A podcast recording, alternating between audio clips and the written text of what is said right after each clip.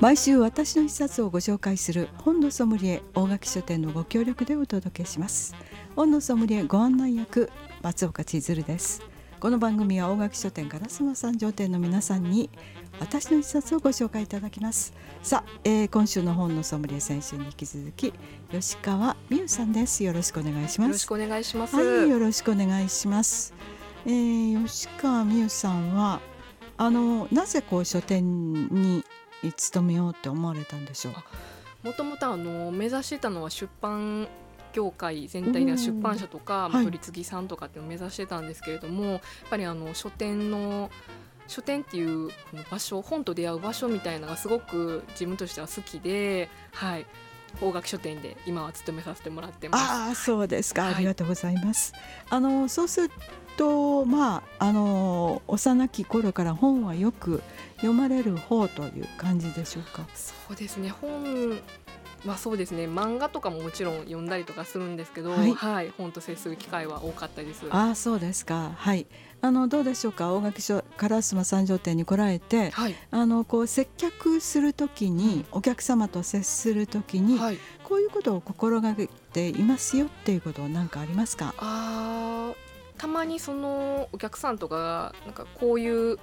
本が明確に欲しい本が決まってなかったりとかする方ももちろんいるので、こうより一層お客さんが欲しい本が知れる、私も知れるようにこう話しかけたりとかしたりはしてますね。なるほど。そうするとお客様の質問もあのこういうことを書いてる本ありませんかみたいなアバウトなものももちろんあります。それも半分ぐらいはあるっていう感じですか。はい、そうですか。あの本を探す時も結構あのなかなか行き着かないということもありますよ ね, すよねあります。はい、わかりました、はい、さあ今週の私の一冊は何でしょうか。はい、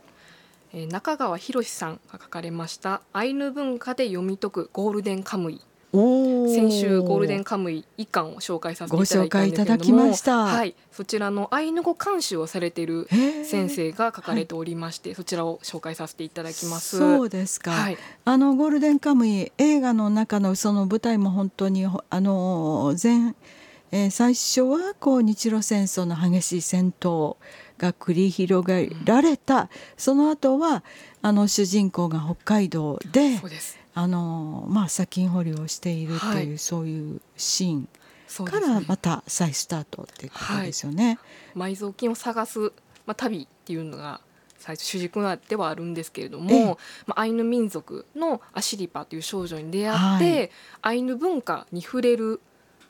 もう模写みたいなのがすごく多くて、例えば食文化であったり着てる衣装であったりとか、はい、そういうアイヌに伝わるお話であったりとかっていうのもすごく盛りだくさんで書かれている漫画なので、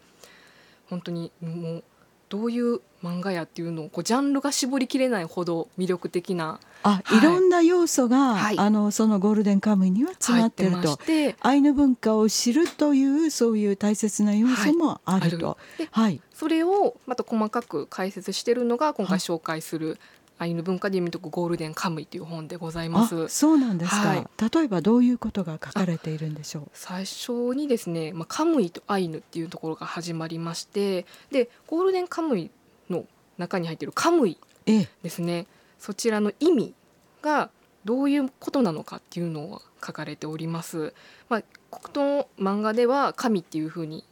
訳されてはいたんですけれども、まああの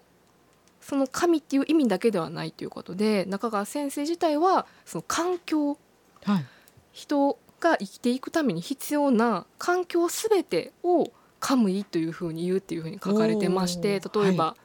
そのまあ、動物ですね、鳥とか、まあ、犬とか猫とか、まあ、ゴールデンカムイでもクマとか出てくるんですけど、ヒグマ、そのヒグマもカムイ、オオカミ出てきますよね。それもカムイっていうふうにまとめられてまして、はい、まあ、神っていう意味もあると思うんですけど、うん、先生は環境っていう風に人間が生きていく上で必要な環境がカムイっていう風に訳され意味があるんじゃないかという風に書かれておりました。はい、